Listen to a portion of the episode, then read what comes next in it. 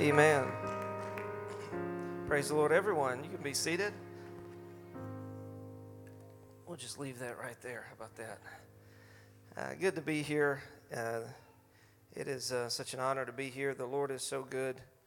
Amen. And uh, I say this quite often, but he, He's way He's way gooder to me than I deserve. Amen. Reminded of a story I read a long time ago. It's just stuck with me. Kind of a little funny story, but uh, an employee goes to his boss and he says, uh, "You know, I don't, I don't, uh, I don't think you're paying me what I'm worth."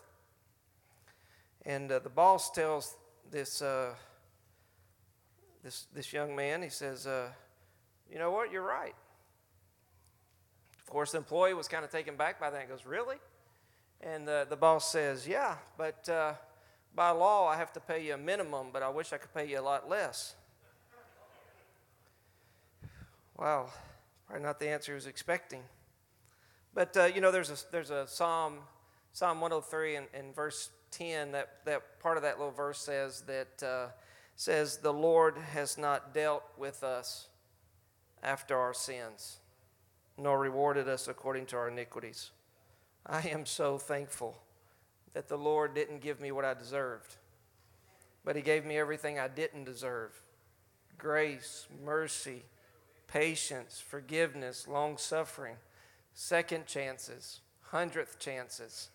Amen. Uh, he's good to me. He's been so good to me. Amen. Um, man, I wish my wife could be here this evening. She's not here. She's in she's in Texas. Uh, she's been there for, for a while, and um, we are originally from there. You know, they say the good thing about a, a, Texan is you never have to ask them where they're from, they'll gladly tell you. And uh, so we were originally from there, but as uh, we were we were appointed as uh, missionaries to Bolivia in 2011, and uh, our first AIM trip to Bolivia was in 2006, um, and and we have loved it. Uh, we are, without a doubt, we are where God wants us to be at. And that, that, is a, that is, brings you a great sense of peace. Uh, you can go through storms, you can go through difficulties and trials, but if you have that assurance that you are where God wants you to be, it makes the storm a little bit easier to manage and handle. Amen. And so we know that uh, that is where God wants us to be at. Um, just a little bit about Bolivia. Just uh, and then I'll just give a little testimony about what God's been doing. But uh, Bolivia, we have about uh, 12 million people that live in the country, and uh, we live in uh, what is now the, the largest city in Bolivia, Santa Cruz. It has about 2 million people. Uh, you know, sometimes if you look at things on a map, they, you know, they don't. It's hard to have a comparison. Um, and so I don't know if any of you have ever been to Nova Scotia, right? I just came from Nova Scotia last week. So if you were to put Nova Scotia and New Brunswick together, Bolivia would be about 14 times larger than that. So it's not a small place, uh, but uh, we live on what kind of what is called the eastern side of Bolivia, the, the lowlands. Uh, it's hot, tropical, uh, green, humid, cows, a lot like Texas. Uh, so we love it. We feel right at home there. Uh, when we went to Santa Cruz in 2016, uh, we finished up deputation at the end of 2015, got to Bolivia January the 5th of 2016. Me and my family, we were the, we were the first missionary family uh, with our organization to live on that side of the country of Bolivia. All the other missionaries have lived in the mountains on the western side, uh, you know, which is the Andean mountain range. They've lived there. Uh, when, and just a testimony of what God has been doing there uh, we went there uh, to Santa Cruz, and in that district, what we call a district, uh, that district consists of three provinces, and those are the three states or the three provinces that border Brazil. So the further north you go in our district, the more humid and the hotter it gets because you get closer to the Amazon basin. Uh, but when we went there, we uh, only had five churches in that district in those three states. Uh, and you know, and it was we were the first to live there, First Missions to live there. So, you know, we're trying to work along with the, the, the pastors that are there and, and um, you know, help out. And, you know, I teach in the Bible school there and visiting churches. Uh, and one day, you know, I was reading the Bible and uh, which, you know, is probably a good thing to do every once in a while, right? Read the Bible. And so I was reading the Bible, and um, I came across uh, the end of uh, Matthew chapter 9. And uh, it says in verse 36 But when, it, when he, Jesus, saw the multitudes, he was moved with compassion on them because they fainted and were scattered abroad as sheep having no shepherd. And then he saith unto his disciples, So here he is, Jesus scanning the multitude. And then he turns to the twelve and he says, The harvest truly is plenteous, but the laborers are few. And, uh, you know, I'd read these verses before, I had them marked up in my Bible, uh, but something got a hold of me. And um, something we need to understand also as a, as a 21st century church is that even since the days of Jesus, there's never been a lack of harvest, only a lack of laborers. So, whatever neighborhood, town you live in, if you live in Fredericton or Maryville or wherever, uh, we have to understand that, that where you are, where you work at, where you attend college at or high school at, there's not a lack of harvest. It's just a lack of laborers. And so the church has always suffered from that, not from a lack of harvest, not from fields to work in, but from people who are willing to go out into the fields to labor. You know, and, and so what would be a laborer in the, in the context of the kingdom? Uh, I think it would be someone who is willing to lend and dedicate their time, energy, and resources, their talents to the kingdom for the sake and growth of the kingdom. Amen. And, and, um, and then the next verse, verse 38, he says, Pray ye therefore the Lord of the harvest that he will send forth laborers into his harvest. And so I began to look at some of the other teachings of Jesus, and uh, I, I, came across the conclusion and um, that apart from that, you know, you have the famous Lord's Prayer in Matthew 6 Father, which, out, which art in heaven, hallowed be thy name. You know, there's a handful of verses there. You know, apart from that, uh, I think it's a model prayer. Apart from that prayer uh, that Jesus gave to his disciples, uh, when you study out all of Jesus' teachings, he does not give his disciples very many specific prayer requests. But this is a specific prayer request that he gave his disciples. Pray ye therefore the Lord of the harvest that he will send forth laborers into his harvest. And so these verses did something to me and got really got a hold of my life. And um, I began to promote this among our pastors. If I was in a church, I'd promote it. Uh, you know, in our little district there in Santa Cruz, we would have uh, monthly pastoral meetings, and we would go to the superintendent's house, and uh, we would have a meeting, you know, three, four, five, six hours, whatever. We'd have times, you know, planning for things, talking about things in the district, praying together. And, um, and so I would share this whenever I could, try to encourage our churches or pastors to share this. Uh, you know, it's interesting, and, and obviously, uh, you know, I'm not trying to twist, you know, your theology or anything, but I find it interesting that, that Jesus never asked us to pray for revival. No, I'm not against that. Not against praying for revival. Not against praying for an outpouring of God's Spirit. But that's not what he, he, he never requested that of his disciples. He said, pray for laborers, that the Lord would send forth laborers into his harvest. Uh, because the truth is, when you have more laborers, you will have more growth.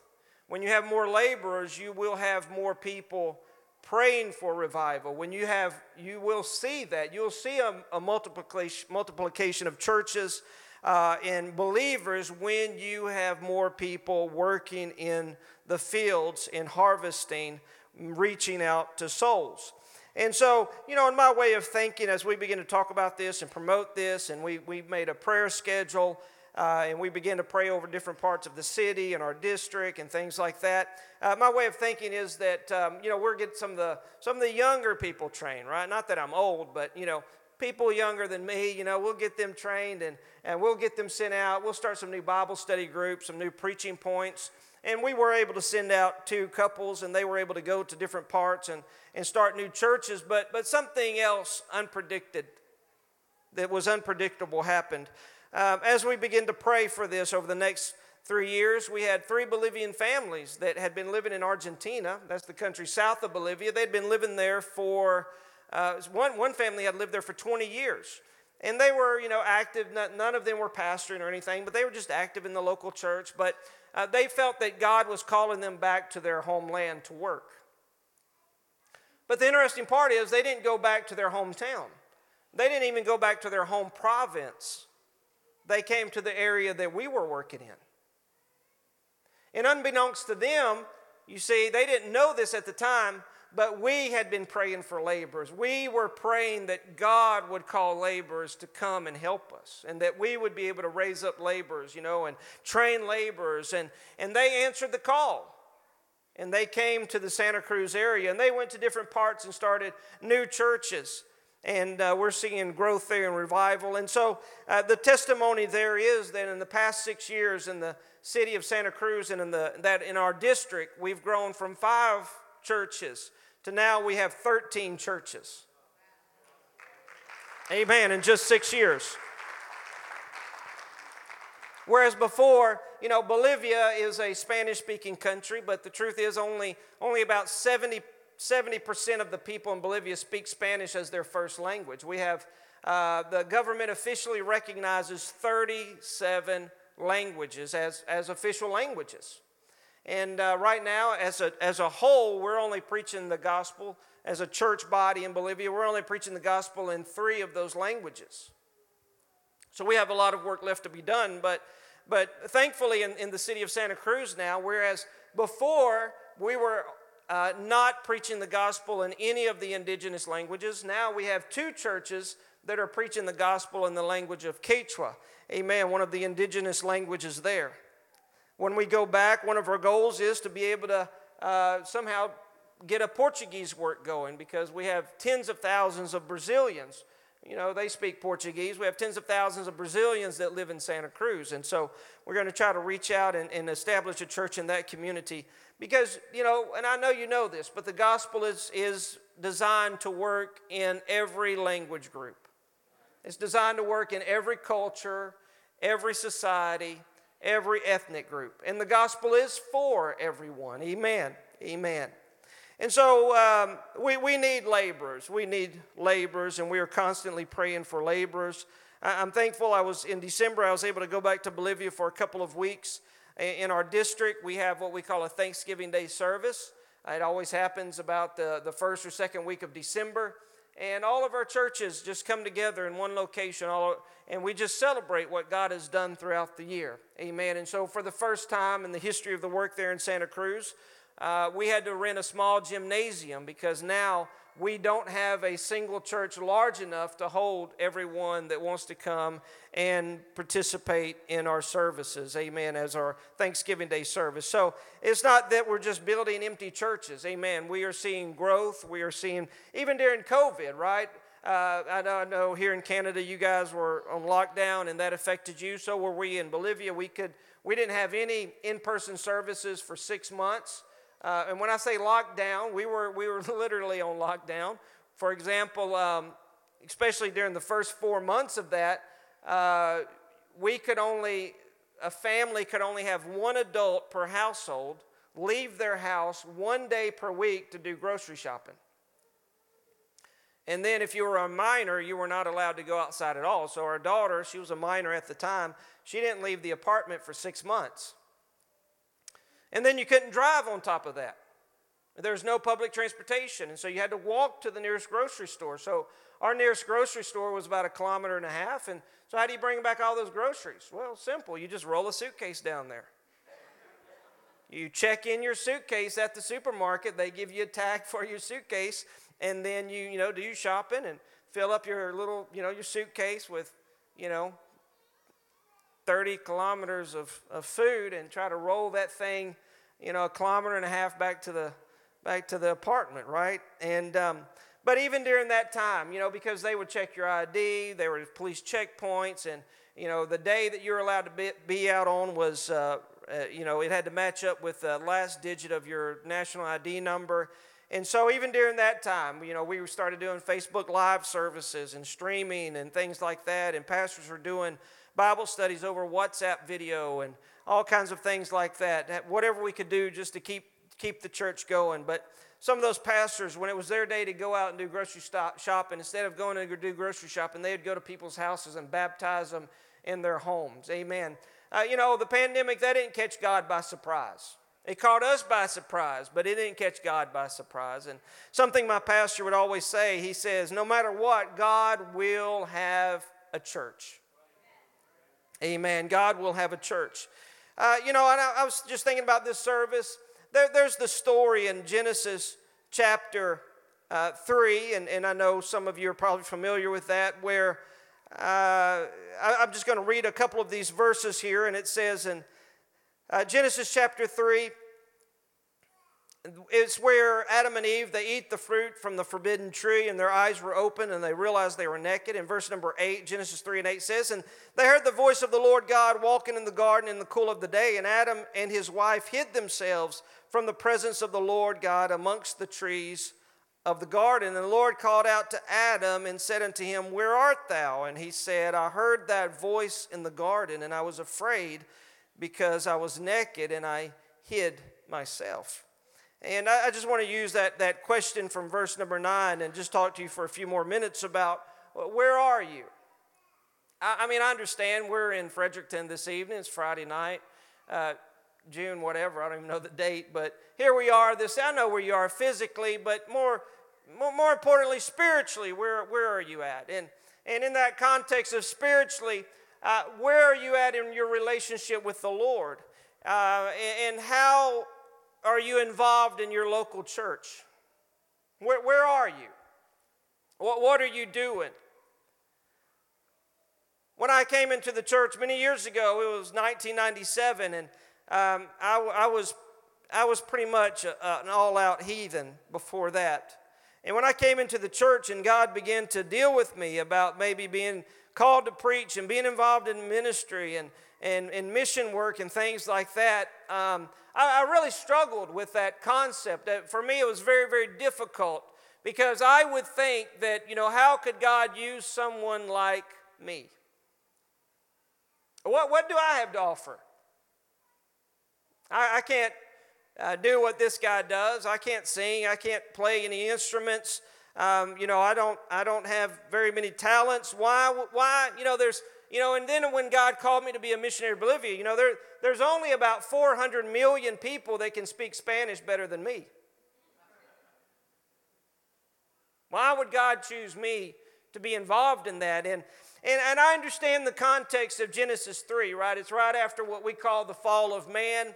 Uh, Adam and Eve disobeyed the commandment of the Lord and, and you know, sin and, and through that disobedience and all of that. And I understand the, the conversation, but, but you know, sometimes the call of God will go forth. The call of God will go forth. And I think it always goes forth. And I think people will, I think people, there are many people that hear the call of God that refuse to answer the call of God for a variety of reasons. But I think one of those reasons is sometimes it's because we are afraid. We are embarrassed. We feel unworthy. We feel like we don't have anything to offer. You know, Jesus gives the parable of those, uh, the, the, the one talent and the five talent and the ten talents given to those individuals, and they were meant to invest those talents. And, and um, I, know you've probably seen people like that, right, with ten talents, right? They can play a variety of instruments, they can sing, they're just completely gifted. And then on top of that, they're good looking. And then you have people like me that just might have a half of a talent. And sometimes we feel intimidated and we feel unworthy and we try to withdraw ourselves from what God is calling us to do because we don't understand why God would choose someone like us. What, what do I have to offer? I mean, you know, on Sundays, I'm sure you have a pretty good crowd. There's quite a few people here this evening, but sometimes you can come in, look at the crowd, and say, Where, where would I fit into this? What would I have to offer CCC? How, how could I make it better? And we feel intimidated by what God desires to work in our lives. You know, in, in 1 Corinthians chapter 12, Paul begins to talk about the church as a body. He uses the analogy of the body. And um, he begins, you know, he says things like, you know, if the, I'm probably paraphrasing and misquoting here, but he says, you know, if, if the whole body was an ear, where would the seeing be? You know, if everybody was equal, that wouldn't make the body very. If, if, if your whole body was just a hand, that would be kind of silly, right? That, that doesn't make any sense. Or if your, your, your whole body was just a nose.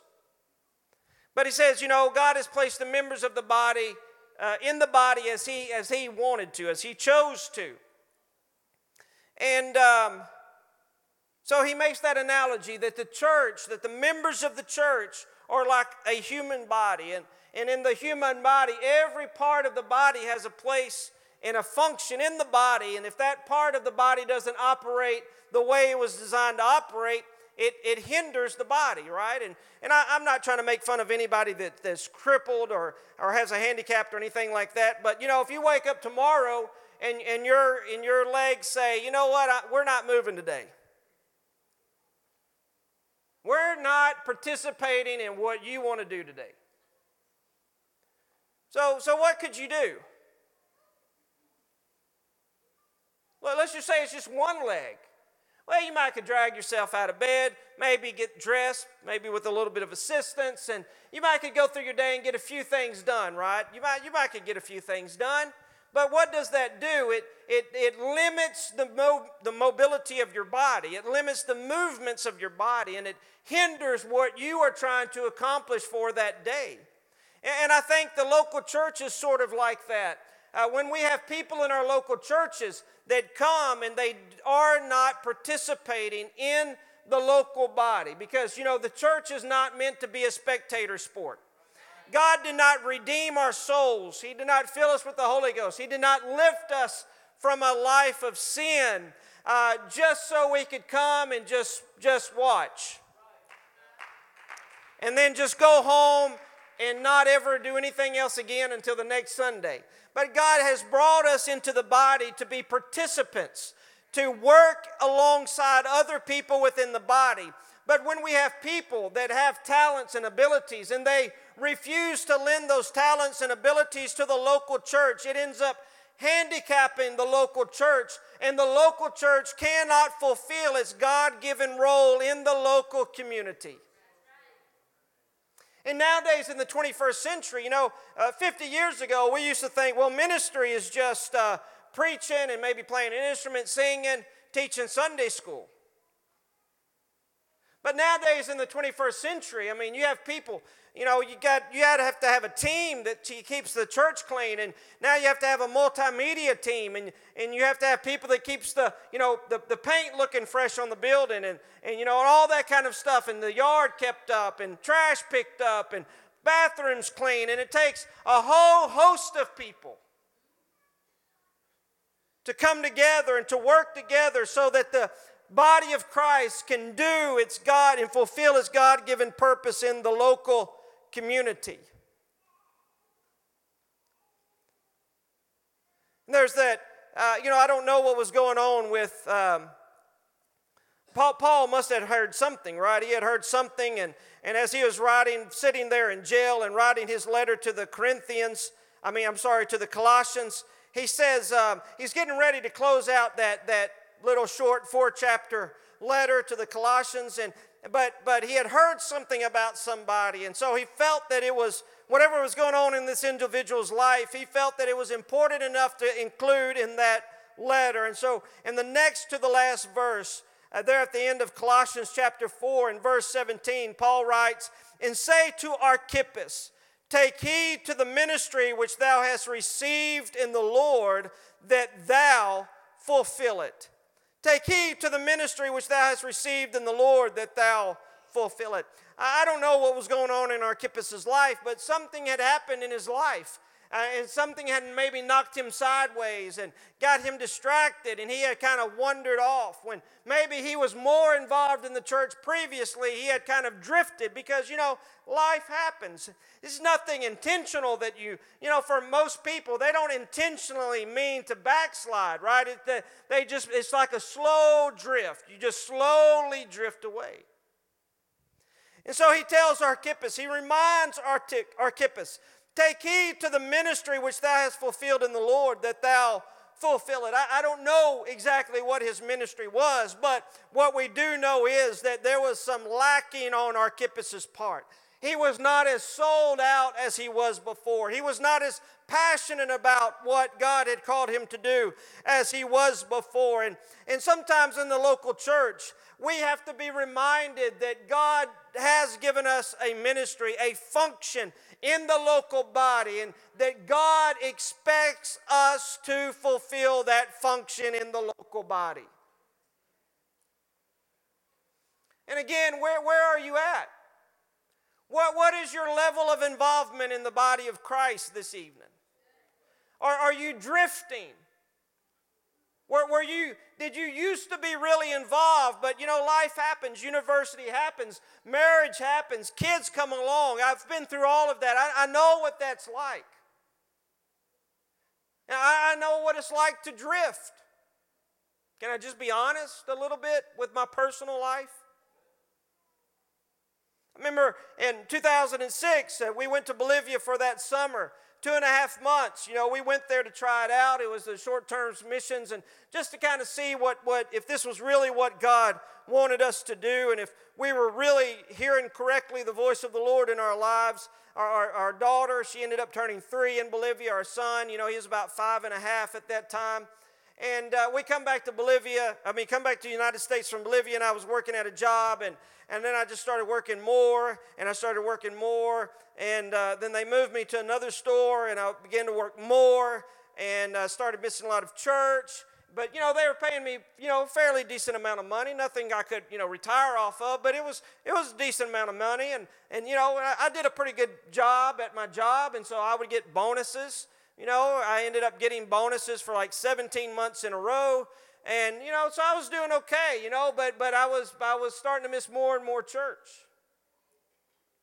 Like there was one time, you know, where I had to work 28 days in a row. No, no days off.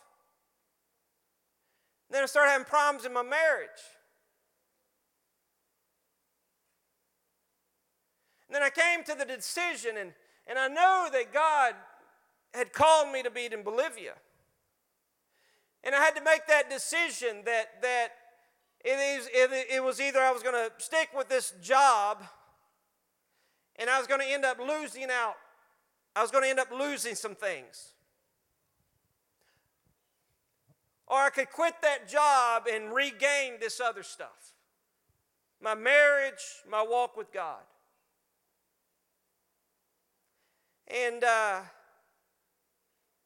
and finally, I, I walked in and I, I turned in my two week notice. I didn't even have another job lined up. And, and when I did find another job, it was ended up being I ended up losing about a thousand a month, a thousand dollars a month in pay by going from one job to the next job. But that next job that I worked, all I had to do was work from like seven to five, Monday through Friday. I didn't have to work Wednesday nights anymore. I didn't have to work Sundays anymore. I'm just telling you, none of that stuff was intentional on my part. You know, I was just trying to take care of my family, trying to take care of my small kids, make sure they have clothes and food and things like that. But in the process of chasing that stuff, I was beginning to drift. And I was not fulfilling that ministry that God had given me in my local church. And the more I drifted, the emptier I felt. So, where are you this evening? What is your level of commitment in the local body? You know, when God called you, you know, He didn't make a mistake. He didn't make a mistake. And I understand, I've been on that side too, and I've already mentioned that to where that, you know, sometimes we'll feel that intimidation from what God is calling us to do and we can feel unworthy and we can feel like we don't have anything to offer. But again, God has called you with a purpose. He knows what you can become, He knows what you can accomplish in the local body. If you'll fulfill your ministry, if you'll do what God is calling you to do, if you'll become more involved. And I'm just going to close out with this. And, and, and I, I was thinking about this um, while, while they were singing, but many years ago, I was single I had no thought about being involved in missions or anything. And, and um, uh, we had a missionary come through that little local country church there in Texas, and he began to tell a story about uh, uh there was a handicapped uh, man in a wheelchair that was attending the church in the country that he was a missionary in, and you know, and it was not a not a handicap friendly city, right? They didn't have you know wheelchair ramps; it was just stairs and if he went to church, someone had to go by there and physically help him get in the car and bring them to church because he couldn't get on a bus. You know, it was just not friendly. The city was just not friendly that way. And um, they, they were getting involved in a big evangelistic campaign and evangelizing, going to parks and going from door to door. And the man felt really bad that he didn't have anything to offer, that he could not participate in the evangelistic uh, uh, efforts that they were doing in the city. And so he asked the pastor, who was the missionary, what he could do. And he said, Why don't you just focus on praying? Just focus on praying. So that man went home, and you know, they used to have phone books, right? I know we don't have those anymore, but he had a phone book, and he went through, and at random, he picked out 10 names out of the phone book, wrote them down, and he began to pray for them every day.